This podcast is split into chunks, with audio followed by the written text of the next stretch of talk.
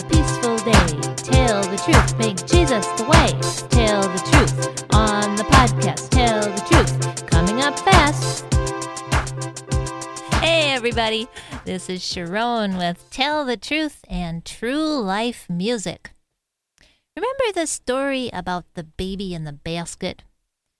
Obviously, God had great plans for that baby.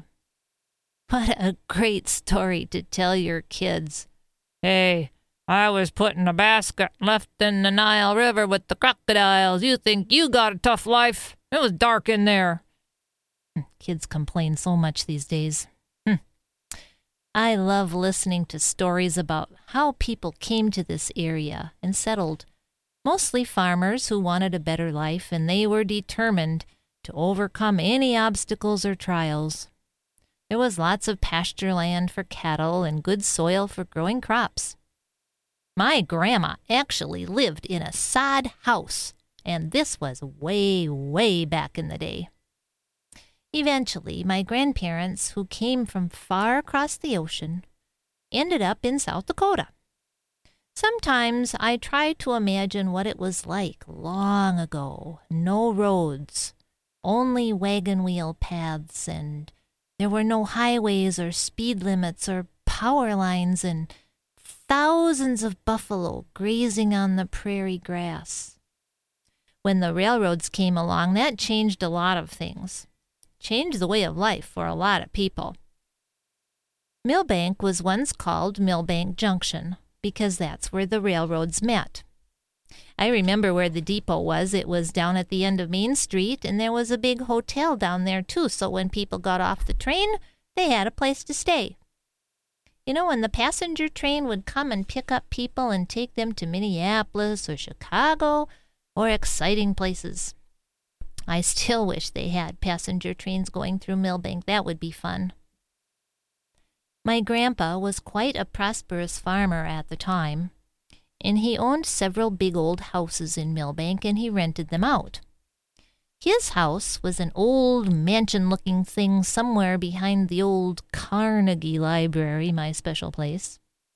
I was told that that is the oldest part of town. You know, there's very interesting looking churches over there, like the Congregational Church and the Episcopal, I think, is the oldest churches in Milbank. Well, my grandpa's house eventually got torn down, and all I have is great memories of walking from his house through the alley to the library. There are so many things about a rural community that can really spark your imagination. And like I said before, there's no clutter, no junk in the way of what you want to see, and it's all about the view. This community is just big or small enough so that you can get to know almost everyone if you want to. One time our car stalled outside of town and it was like 10 degrees below zero. And the first car that came along asked us if we needed help. And the second car that came along asked us if we needed help. And the third car, and the fourth car, and the fifth, everyone stopped. I don't really see that happening in a larger city or suburb somewhere. People are just so friendly and they want to talk. Like two pickups stopped in the middle of the road, one in each lane, of course, and the drivers are catching up on the markets or the price of soybean and corns. And my husband, from Chicago, bless his heart, says, When are they going to move? I say, just drive around them, honey. Can't you see they're not in a hurry? I love it. Not in a hurry. Stop and appreciate the sunset, the clouds, and listen to the birds. And while I'm at it, I just have to say this get off your phone. Well, anyway, getting back to Moses. After he grew up and moved out of the house, well, it was the king's palace, he became a shepherd. And the reason is some men were hunting him down because he had gotten himself on the most wanted list. That's another story. So he's thinking about his sad and uneventful life in the desert, taking care of sheep and goats. What do you do in the desert to occupy yourself? Just you and the sheep and the goats. As he led the animals across the desert, he came to a mountain called Mount Sinai. And it was there that he saw the strangest thing he had ever seen. Something that directed the course of his life from then on. He saw a bush that was on fire, but the bush was not burning up. And he was all out of marshmallows! Do you think that in the hot desert a bush would burn up in no time? This is very strange, he thought to himself. Why isn't it burning up? So he went closer to look at it. It's a mystery. Didn't his mother ever tell him not to get too close to the fire? But this was so strange. Then God, who is always watching all of us and always sees where we are. We can't hide from him, you know. The Lord God called to Moses from the middle of the bush. Yes, a voice came from the bush. The Lord God called, Moses. Moses. Moses knew it was God. Nobody else has a voice like that. And he answered, Yes, here I am. God said, Don't come any closer, because this is holy ground. Take off your sandals. You are standing on holy ground. So Moses did what he was told and he covered his face. He was afraid to look. So God gave Moses very specific instructions on the job that God had planned for him. What an amazing journey was in store for Moses. And you know, I was thinking about the trains. Hmm, my husband really loves trains. They're kind of fascinating, you know. Well, there's some really good old fashioned train songs, and this is our version. We just call it the train songs. Get on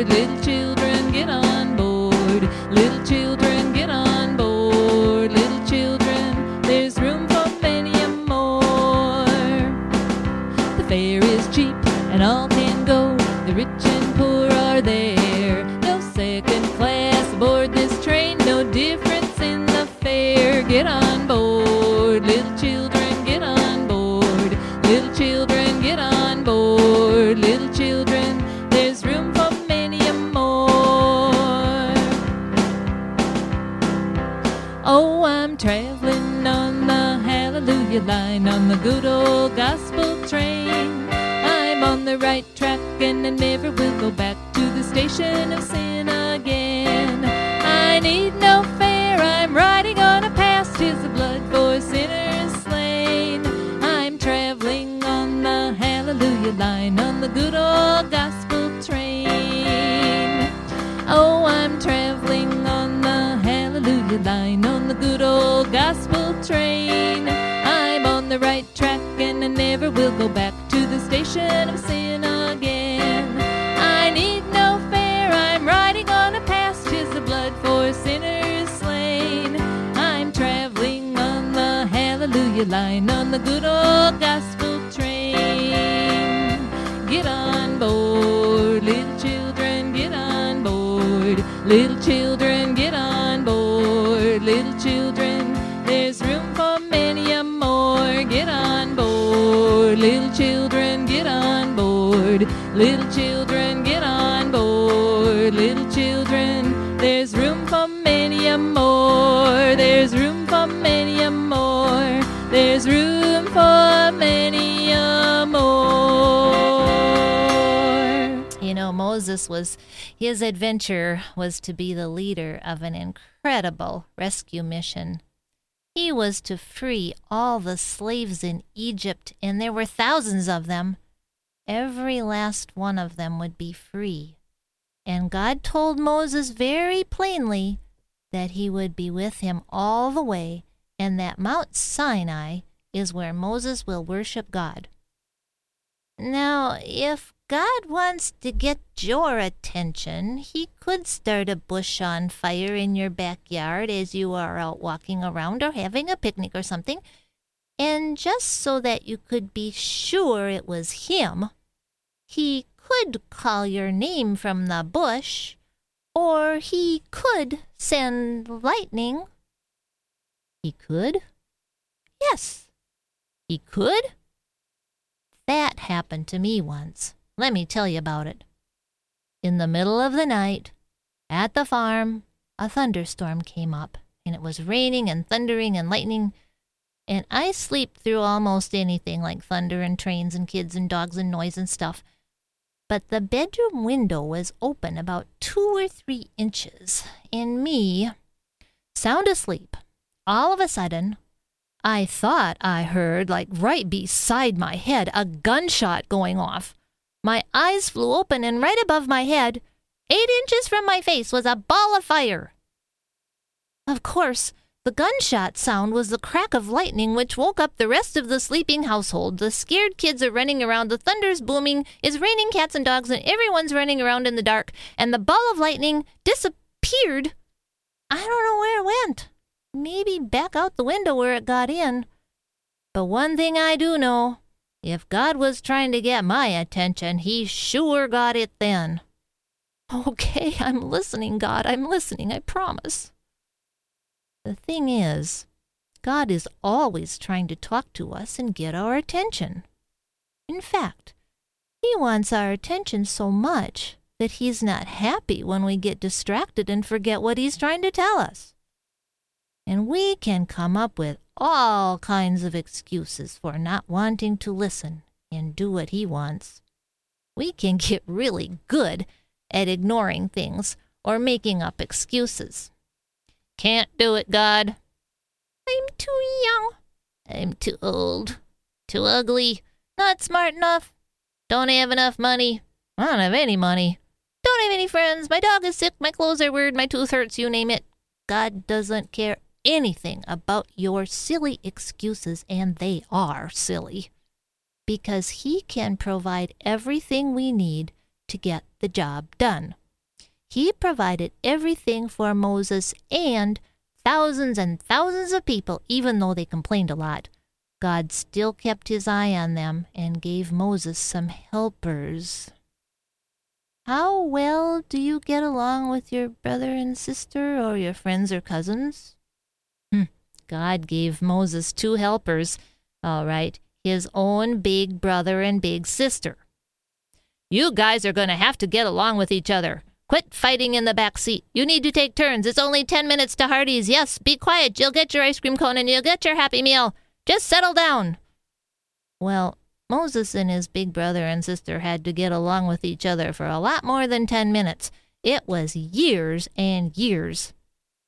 As it turned out, their journey became a big camping trip, the biggest camping trip ever recorded in the history of mankind, and no marshmallows that we know of. Well, obviously, they're just getting started here, and this is going to be continued. And Moses, he's just going to have to get on the move. Get on the move, Moses.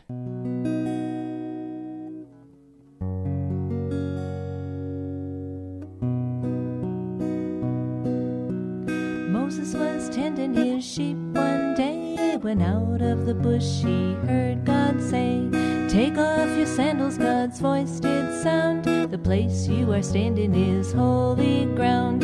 Get on the move, Moses, Moses, get on the move. Follow me. Look over there. What do you see? A bush that's burning now.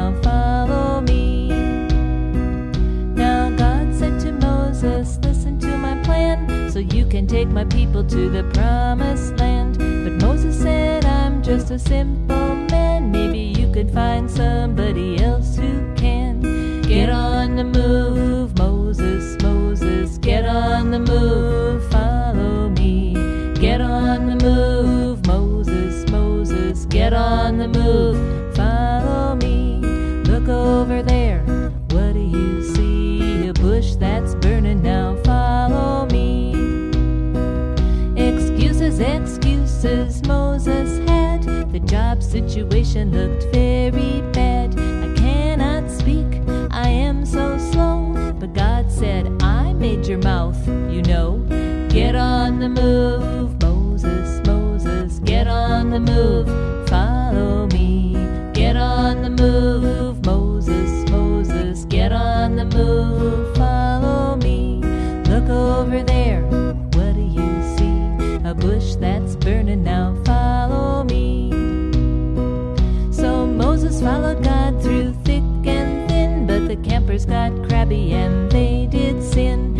wanted better food, better things for lunch, better place to sleep. What an ungrateful bunch. Get on the move,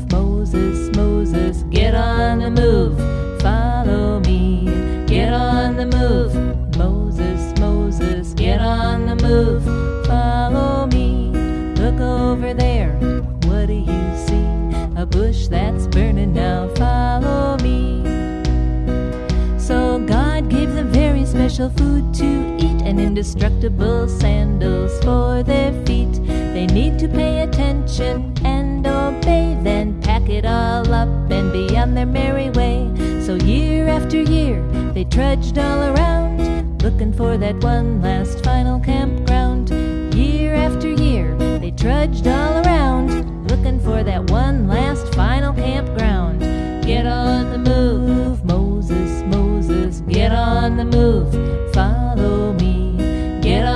Move,